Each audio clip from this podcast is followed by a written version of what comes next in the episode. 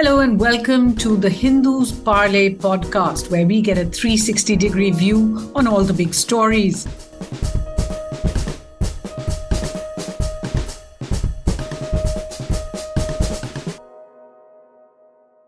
In 18 months, the Taliban controlling Kabul has broken every promise it made on Afghanistan on inclusive government, on women's rights, girls' education, minority safety, terrorism, and many others.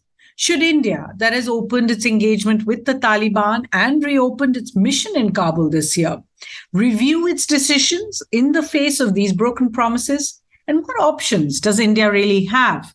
My guests today are experts on Afghanistan and security issues. Amar Sinha, the former member of the National Security Council, as well as the former Indian ambassador to Afghanistan.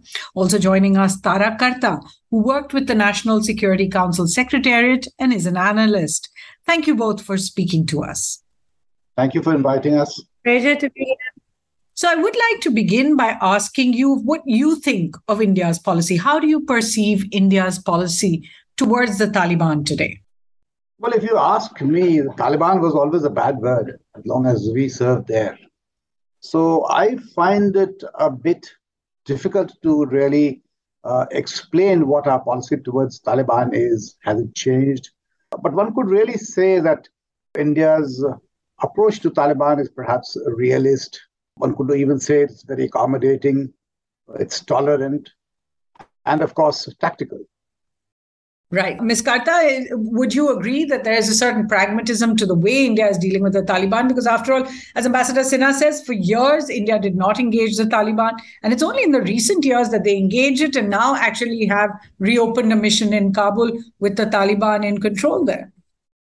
Yeah, I think it's a nice head, uh, very, uh, what shall I say, welcome dose of realism because you don't get to choose what governments are there in each country. You deal with whoever is there. That's always more or less been our policy and should be, if you ask me, in our policy. Because, you know, they, the Taliban are Afghan. We've been saying Afghan led, they are Afghan, right? So that, at least that, uh, that condition is, is established. Right. Uh, Ambassador Sinha, would you agree? Because at some level, the Taliban is a part of Afghanistan, and, and so uh, India's engagement, um, Ms. Kartha seems to suggest, was in fact a little delayed. It could have even happened earlier. Uh, but on the idea of why we did not engage the Taliban before, do you think those reasons are still valid? See, uh, our policies for the last 20 years uh, obviously was based on um, supporting the Afghan people, supporting the democratic government, trying to uh, build Afghanistan as a nation state. Uh, obviously, what we are doing today is, uh, I would say, an about turn. and it's it's pragmatism, which is uh, also born out of the fact that there are very few options. Uh, it's driven by a fear of missing out, as if Taliban is the only sort of uh, action happening in Afghanistan. But in the process, what is happening is that we have dished everything or jettisoned not only our friends, but even Afghanistan as a nation. Now, is that the type of nation we would want in our neighborhood and uh, as as part of South Asia, which is so radicalized, which is driven by ideological, uh, some sort of a mullahcracy, etc. And and mind you, it is it's very different from what you have seen in Iran. Iran was perhaps more of a developed uh, nation as, as a or a society, so they could deal with that. But Afghanistan is not in a position to deal with it. And I feel that it is going to sow sort of uh, seeds for even further destabilization and continuation of terror. And, and many of the policies that we have uh, worked on are today actually uh, have come to naught. All right. Um, Ms. Kartha, if I could ask you, do you think that in fact what India has done may be pragmatic, but is in a sense unprincipled? Because whatever India stood for with Afghanistan in the past, now it has turned that around uh, to deal with the Taliban. No, I agree with actually with Ambassador when he says that to some extent we've abandoned our principles regarding Afghanistan because we stood for women's rights, we stood for, you know, dem- a certain degree of democracy that was there but the thing is, if you, you know, we are committed, as all as the Prime Minister said, to the people of Afghanistan. And if you want to make a difference for the people of Afghanistan, you have to work some extent through the Taliban. And also remember, Suhasini, it is not just that we've established one large embassy, then is business as usual. It's not. We are just working through that mission to get in aid. We're working through WFP, we're working through WHO. So that part of it is going on. And if you if we genuinely want to help the people, there is no other way. And that is what all the other countries are doing. I mean, I abhor what the Taliban is doing, but that's the reality.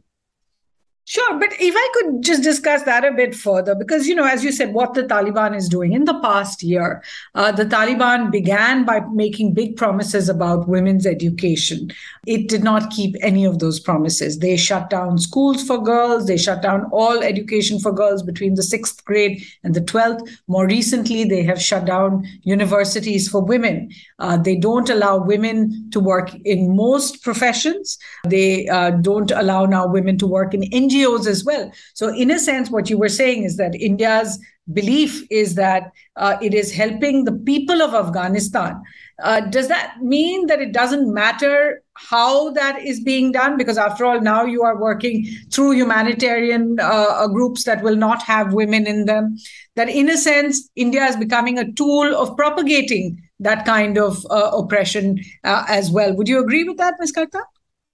I think that's a good question, actually. It's a very hard choice because I think what the Taliban are doing is that they are using this as a bargaining tool to get what they want, you know. So if they are going to get women out of NGOs, it's going to be disastrous. There's no other word for it because many of these are the only sources where the people have of getting some kind of assistance on the ground. But, you know, we've seen also in the past that at least where education was concerned, even in the first Taliban regime, they would sort of say these things and not implement it entirely. They would implement it depending on the commander. They would implement it in some areas and some others they would not. So it's a constant, it seems to me, at least sitting here, that there's this constant bargaining going on at one level. And at second level, it is how differently it is implemented from region to region. So we have the option that wherever we have a little space that we can go ahead and help as much as we can in all these areas. Right. That that is an interesting point. Ambassador Sinha, how would you respond to this idea that India is becoming an instrument in perhaps uh, the Taliban's oppression of its people, but at the same time, at least India is helping where it can.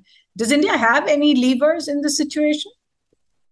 Well, if you if you look at um, the principal sort of benefactors of Taliban or the people who support it.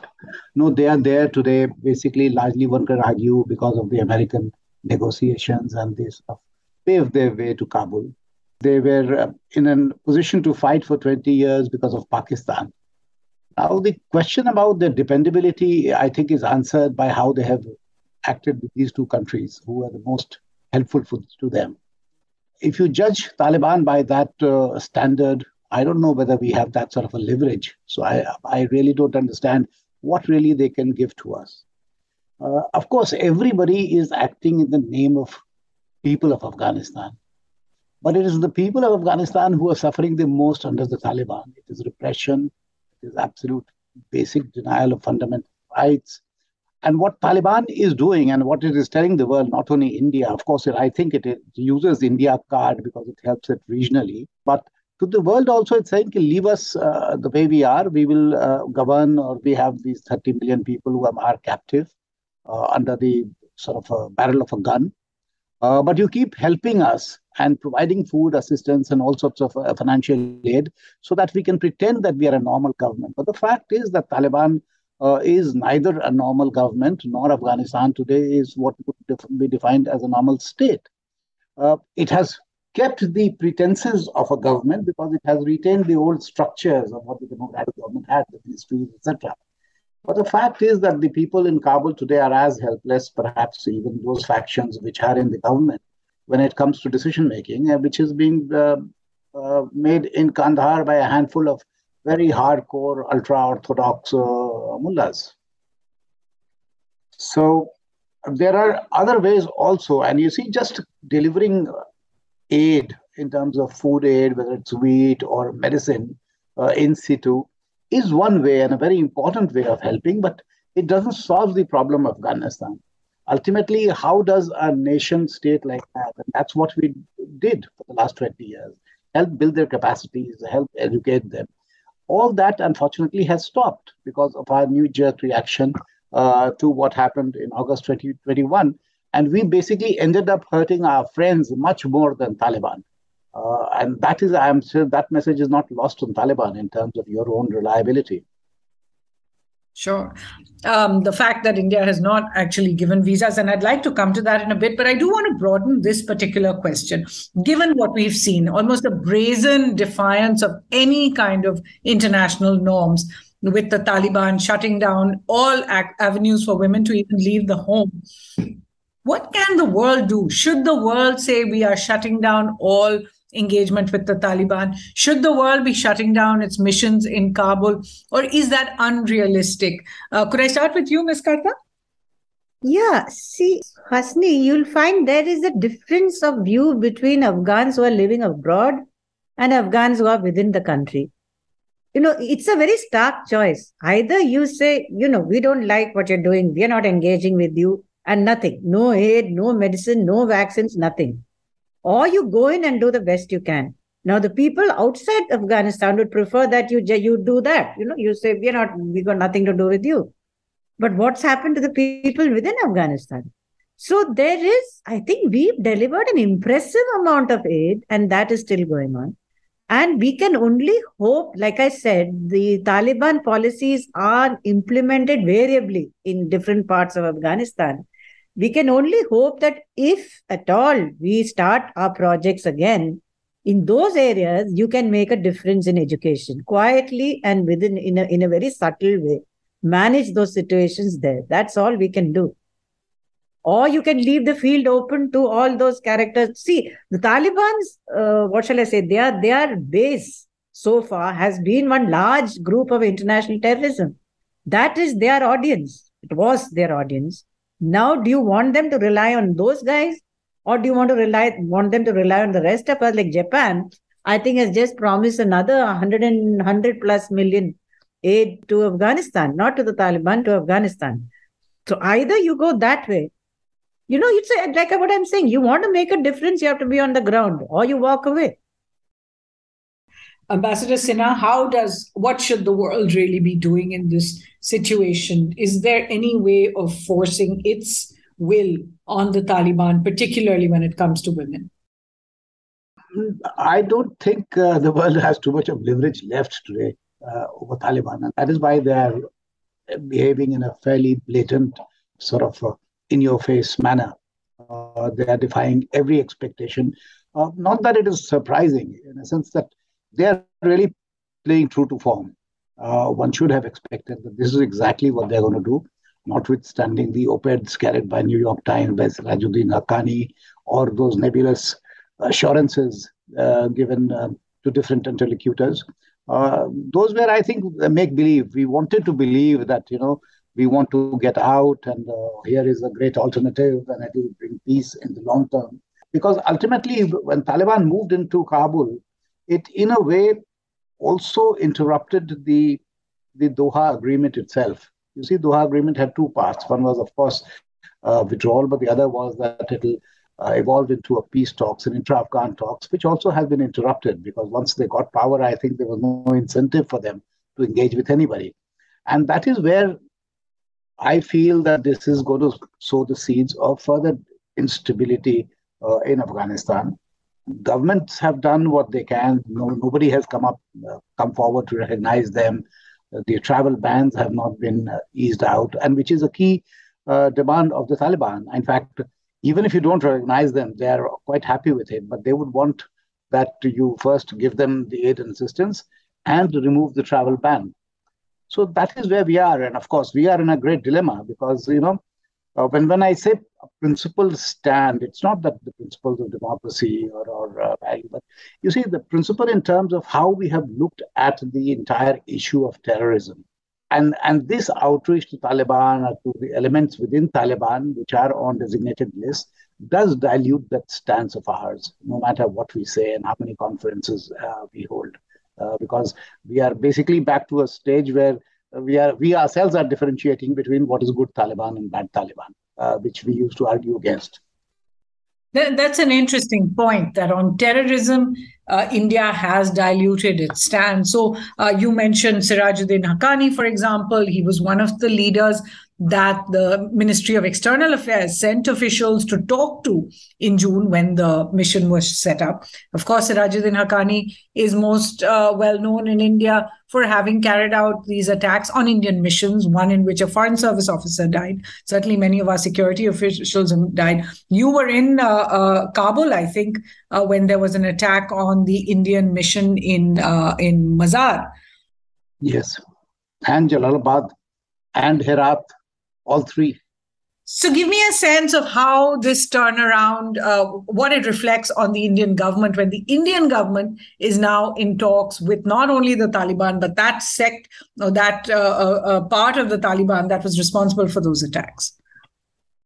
You see, uh, I think the entire policy is driven by a hope that uh, there are fissures within the Taliban and you have some space to play uh, we tend to overlook that these spaces are available for other countries also, to the Americans, to the Pakistanis uh, of all. And Pakistan, if there's any country which has any influence on Sirajuddin Haqqani, it is Pakistan, which has the largest influence on the Haqqanis. Now, if they have not been able to get any satisfaction on issues, uh, whether it was uh, hiding of Zawahiri, which was a solemn promise the Taliban had given to Americans, uh, was not observed, on TTP, not one fighter has been delivered to Taliban. Have, there's no crackdown. What they have done is they have facilitated a dialogue, which of course led to some ceasefire, which also broke down um, uh, fairly quickly. So that is the level of sort of symbiotic relationship between the terror groups that operate out of Afghanistan, of which Sirajuddin Haqqani or the Haqqani network is really the was famously, if I quote the book's name, The Fountainhead, uh, because it has, for the last 20 years, really run uh, an entire uh, republic of Terroristan, where each one is intermeshed, including the Lashkar-e-Taibas and the Jaish-e-Mohammed. Now, to, for us to expect that they would sort of ditch them just because they have great goodwill towards India, I think uh, we would be sort of uh, fooling ourselves. And let's not forget that he remains on the UN terror list. He, he remains a designated terrorist, uh, has a, a huge bounty on his head. But, and the interesting part, everybody knows that he's also, he was and remains the main instrument of the ISI. Now, that is why when I said that our principal stand on terrorism gets diluted, because you cannot argue against only nations sponsoring terror when you are willing to sup with the instruments of terror. Interesting, uh, tough words there, Ms. Karta. I wanted to ask you because you spent so much of your career studying just this terrorism from this very region. Um, the Haqqanis, of course, were once called the veritable arm of the ISI. And yet, there is, as Ambassador Sinha said, this dichotomy. India is speaking to the terrorists, but is, is not opening any dialogue with those they believe are responsible for directing the terrorists, but are speaking to the terrorists directly. Uh, do you think that this is problematic in terms of India's own position on terrorism that has been very strong? Not, not really. You know, see, on the ground, uh, barring that, uh, you know, uh, part of it, I mean, I'll just qualify Taliban, as such, even the first Taliban regime, has never supported terrorism against India in terms of Kashmir, in terms of you know groups which were inimical to India. The Lashkar-e-Taiba was there as a facilitator. The Jaish-e-Mohammed was there as a facilitator. But the Taliban themselves, when I say Taliban, I'm talking of the larger group, had never had any policy on India. I mean, they were not interested. You know, they were busy with a lot of other things. Then you have, of course, this sub faction, the Haqqani network, you know, who are who are the, the instrument of the ISI, which of course they are.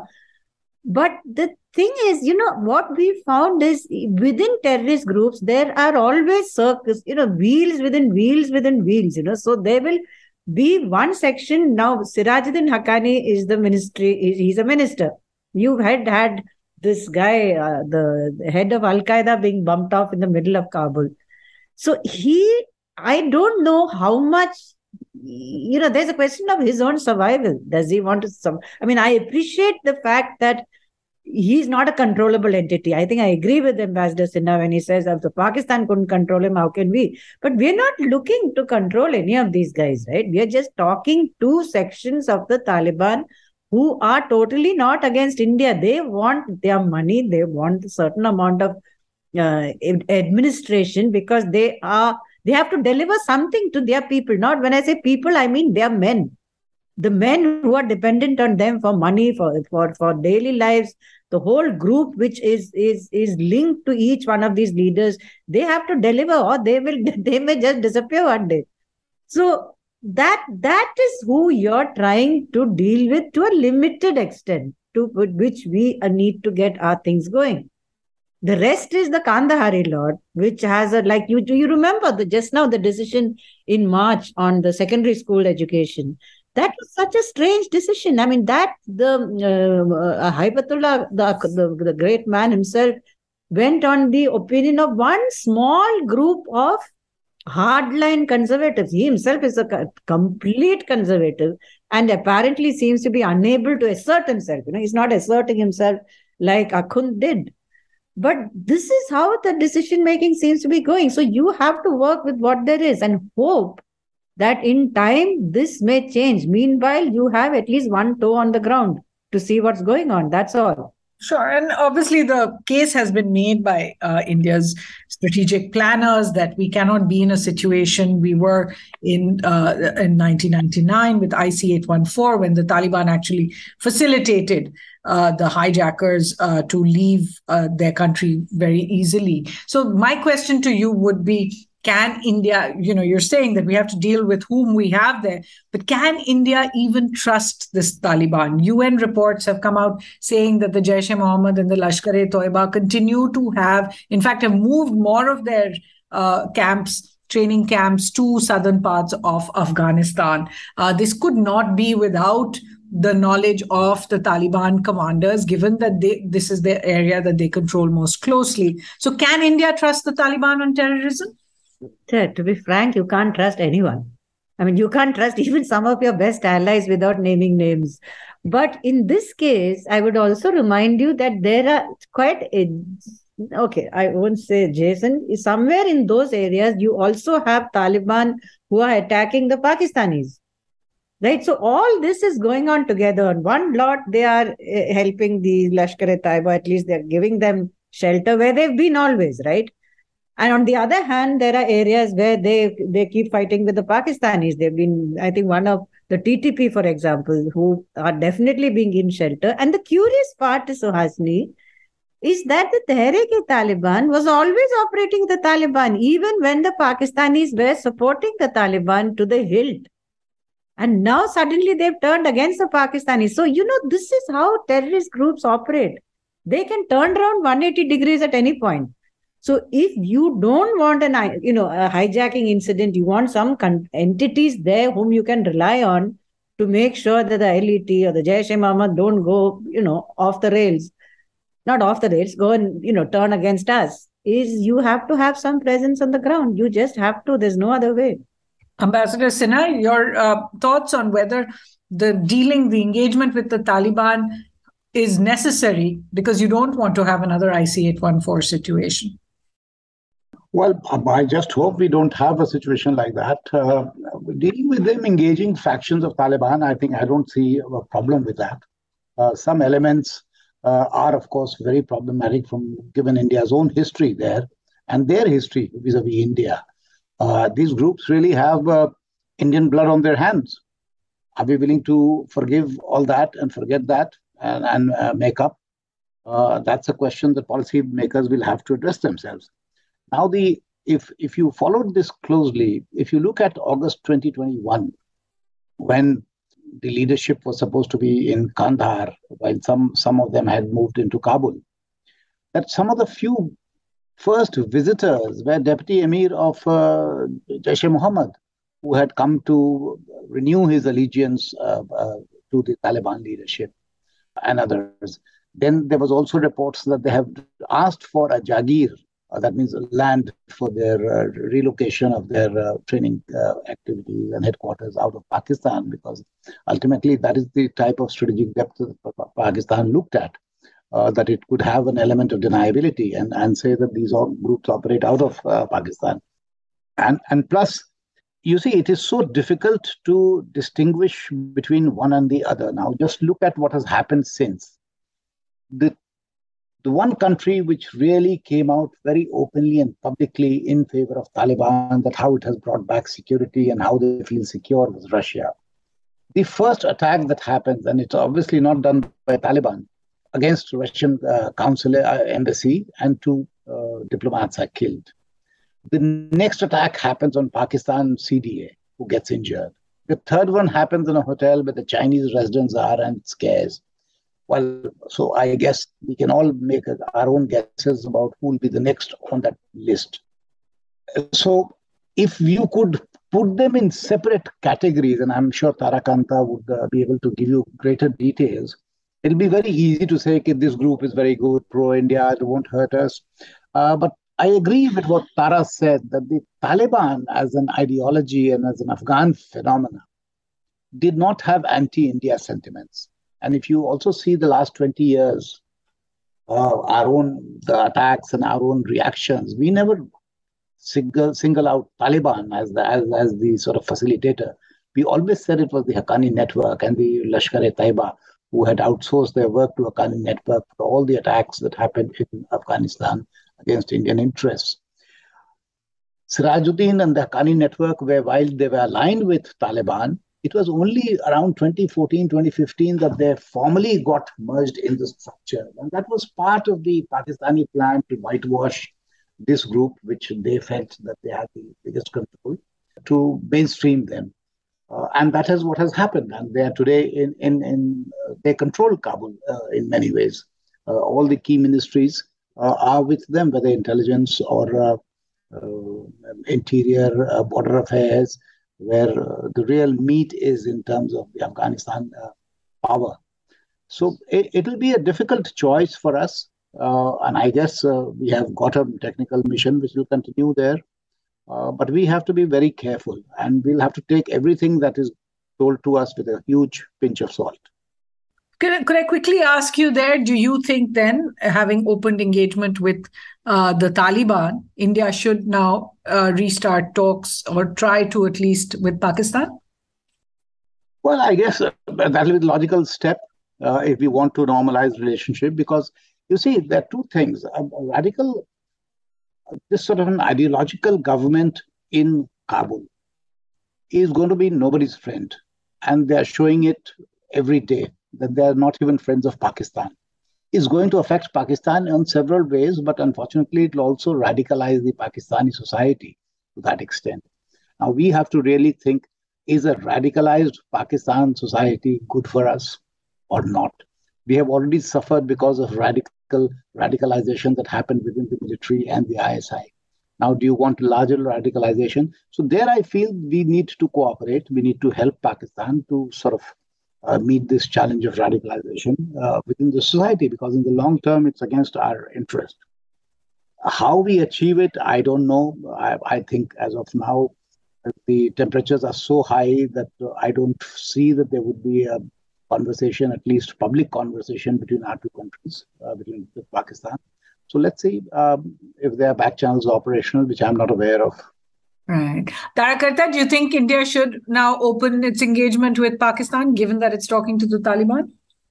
I wouldn't actually link the two. I would say open talks with Pakistan once elections are over, not just yet, and we see who's coming back on its own on its own uh, merits. You know, because there's so, like I've said often, there are so many million problems that the two countries face, which that we have to deal with. But talking to Pakistan because we've engaged with the Taliban, no, I don't see a connection there at all. I mean, that is, they are a sovereign, whatever it is, you may not like it, but it is a sovereign country, the Afghan, Afghanistan. And ideally, the, you know, for example, Suhasini, the Ministry of, uh, which announced this, um, this uh, ban on women education, Ministry of, uh, I think, Economy or something. It's called the head is a guy who has studied in Pakistan all his life. This is the problem in the Taliban. It is that the whole lot of them, we, like I said at the beginning, Afghans, it is an Afghan government, but the trouble is they're all brainwashed inside Pakistan. You know, so this is going to be a continuing problem, regardless of the fact whether that individual minister still has contacts in Pakistan or not. As Ambassador said, there is a continuing ideological link between these two. Our job is to make sure that that link is slowly reversed, you know, and by getting the heavily quoted moderate when I say moderate under quotes Taliban into the mainstream, talk to them, you know, and remember, the more you manage to push in, say, women's rights into the dialogue, the more the character of the, the regime will change. So it's not just women's rights per se, but it is changing the character of that administration. And that is what they're frightened of, of course. That is which is why they will be very wary of changing anything. So I, I, I, I think we should. Pakistan is a different story. I don't think we should talk to them because of Taliban. Sure. And, and I should point out over here that even people like uh, um, Abbas Stanikzai um, and uh, I think Ahmed Wali Haqmal were uh, educated in India. So uh, there are those in the Taliban who have had some understanding of the Indian ethos as well. Um, could I turn then, because one of the big shifts has been this engagement with the Taliban. Could I turn then to the other big shift on security issues, which is India is at present not in any way assisting the non Taliban opposition. So, uh, whether it's visas for uh, those who were in the government, in the Ghani government, or whether it is support political support for them now that they are in exile, or whether it is any kind of the military support for the resistance front of the kind that India was at one point delivering to the Northern Alliance, to Ahmad Shah Massoud. Um, do you think this needs to change? Should India be actually dealing with the non Taliban opposition in any way or uh, form, in terms of support, in terms of political voice, or in terms of military support? If I could start with you, Ambassador Sinha. Well, my categorical answer would be yes, Suhasini. Because if our stated policy is that we are willing to engage with the entire spectrum of Afghan people, and this was the argument we used when we there was an outreach to Taliban, then I don't see any reason why we have to forsake the ones who have been forced to leave Afghanistan. You see, uh, at times, very pejoratively, people talk about you know, the Afghanistan which has become diaspora. So we have to distinguish between some who abdicated their duties and ran away, and others who had to flee because of fear to their life, because of the history uh, of uh, having a very anti-Taliban stance. But the political process, and I think that is where we uh, have been slow to start. There is absolutely no reason uh, why, if they can all be meeting in, say, Turkey, and they're taking shelter in Turkey, and Turkey is allowing them that uh, freedom. Uh, why India should not allow where where some leaders are here and many others would like to come, uh, or even, for example, something like a Herat Security Dialogue. Why can't the Afghans from outside can come to India? We facilitate them. It starts a dialogue uh, among Afghanistan. And that is what we are saying, know, that we are still talking about an inclusive government you can't have an inclusive government if you think that people of Afghanistan are only those which are under the repressive Taliban regime and the rest are history. They are not. Uh, we all know that uh, you know uh, there there is a revolving door sort of a policy within Afghanistan in terms of elite. So we, while we should definitely try and make new friends, but we don't really have to forget our old friends uh, like this. And that I think is a shortcoming basically because we have approached the issue purely from a security perspective. Uh, I strongly believe that diplomacy has to come back front and center once again, including uh, a, a, technical mission which is more empowered to do good, uh, not only wait for uh, flights to bring in aid from India, but also assist people who are looking for uh, education, and, and you know, the best antidote to radicalization is education. How can we deny that and then expect that uh, it will become a nice, modern, prosperous state? So These are certain some of these issues that we really have to sort out. And that will only happen if the entire diplomatic toolkit MEA has ownership on and it is able to push it. Tara Kartha, do you think the Indian government should be supporting the non Taliban opposition politically, in terms of other kinds of support, or militarily? Mm, actually, what I think is the most pathetic in our policies are visa policy, right? Especially in terms of people with serious medical conditions. I'm talking of a different, I mean, not, not non-Taliban. I'm talking of our policy as a whole. Why aren't we giving them that assistance? I think it's it's really, really tragic that we can't do this.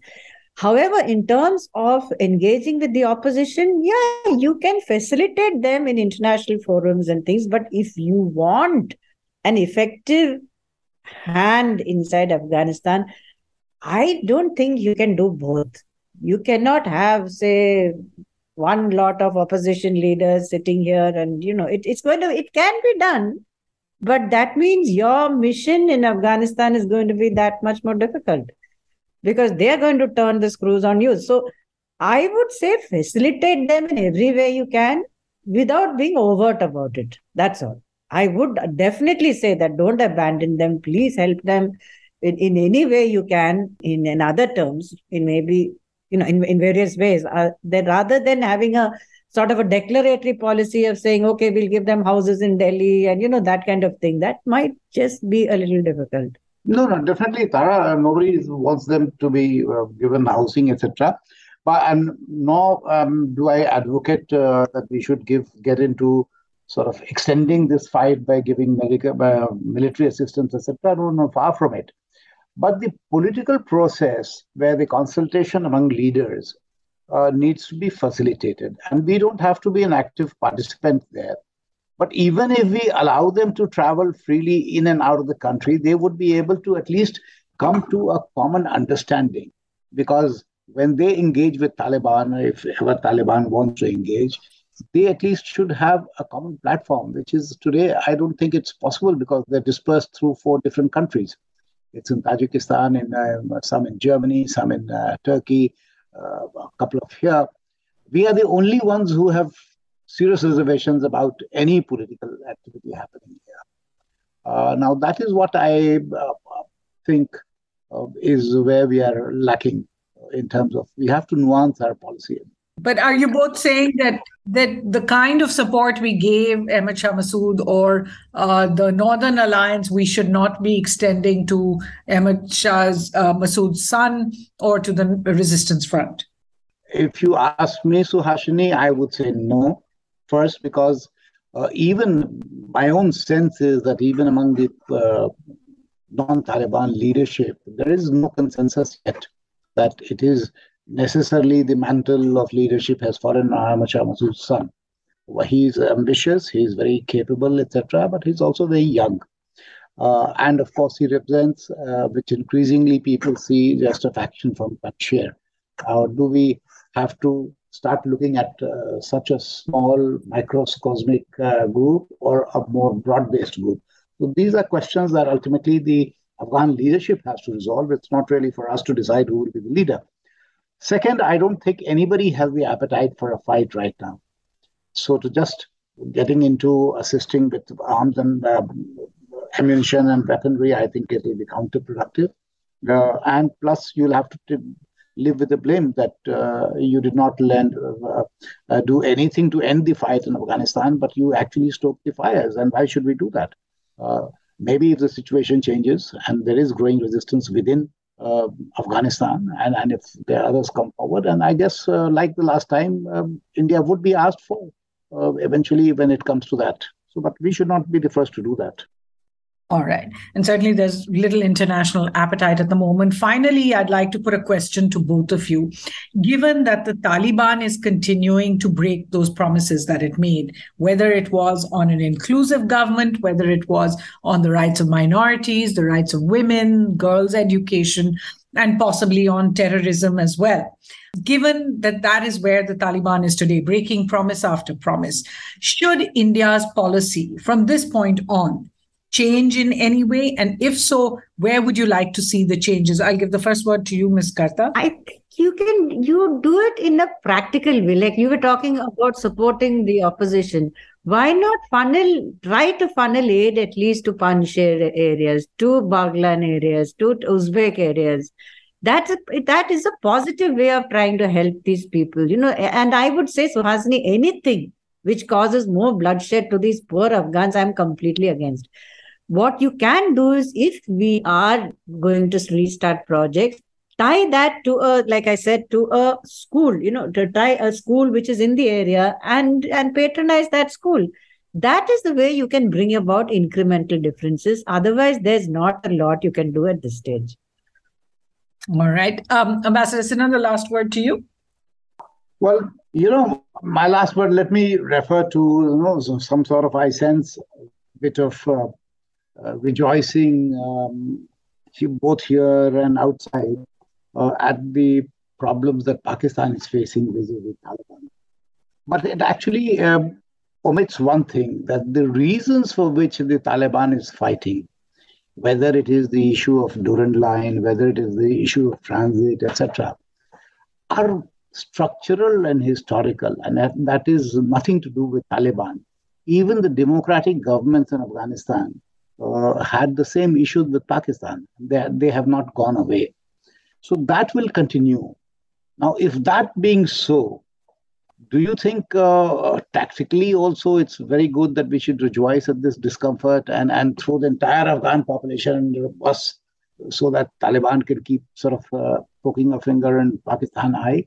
The fact is that Pakistan will have to, uh, because all Afghan governments have resented their overbearing attitude, their uh, internal meddling, their, uh, their, their attempts to control the Afghan polity. So for that, we don't necessarily need a Taliban government in Afghanistan, uh, my view. Uh, so we'll have to keep that in mind when we factor in, because ultimately the, the Taliban government is that a long-term solution for Afghanistan? I would think uh, no. It is just a, a, phase. It may last. Last time it uh, lasted five years. This this time it may last less, more. We don't know. Ultimately, it depends on what sort of uh, terror laboratory it becomes and what sort of attacks emanate out of there. But even if the attacks don't emanate, the fact that the ideology emanating out of there is equally toxic. And that is something that we have to be very conscious uh, in the going forward. And the other points that I've said that we don't have to review uh, because you had asked a question. Uh, uh, we don't have to review our presence. The technical mission should stay there, but it has to be empowered more so that it has that ability to help. And but but we have to be very conscious that you know some of the key supporters of uh, Taliban have been hit already, not by Taliban, but even forces inimical to Taliban, and to create more problem for the regime, we and Iran and a few other neighboring countries perhaps could be next on the list. So we have to be very conscious of that. All right. On that note, Ambassador Amar Sinha, Tara Kartha, thanks so much for speaking with us at the Hindu's Parley podcast. If you've been listening in, thank you so much for joining us. Thank you. Thank you.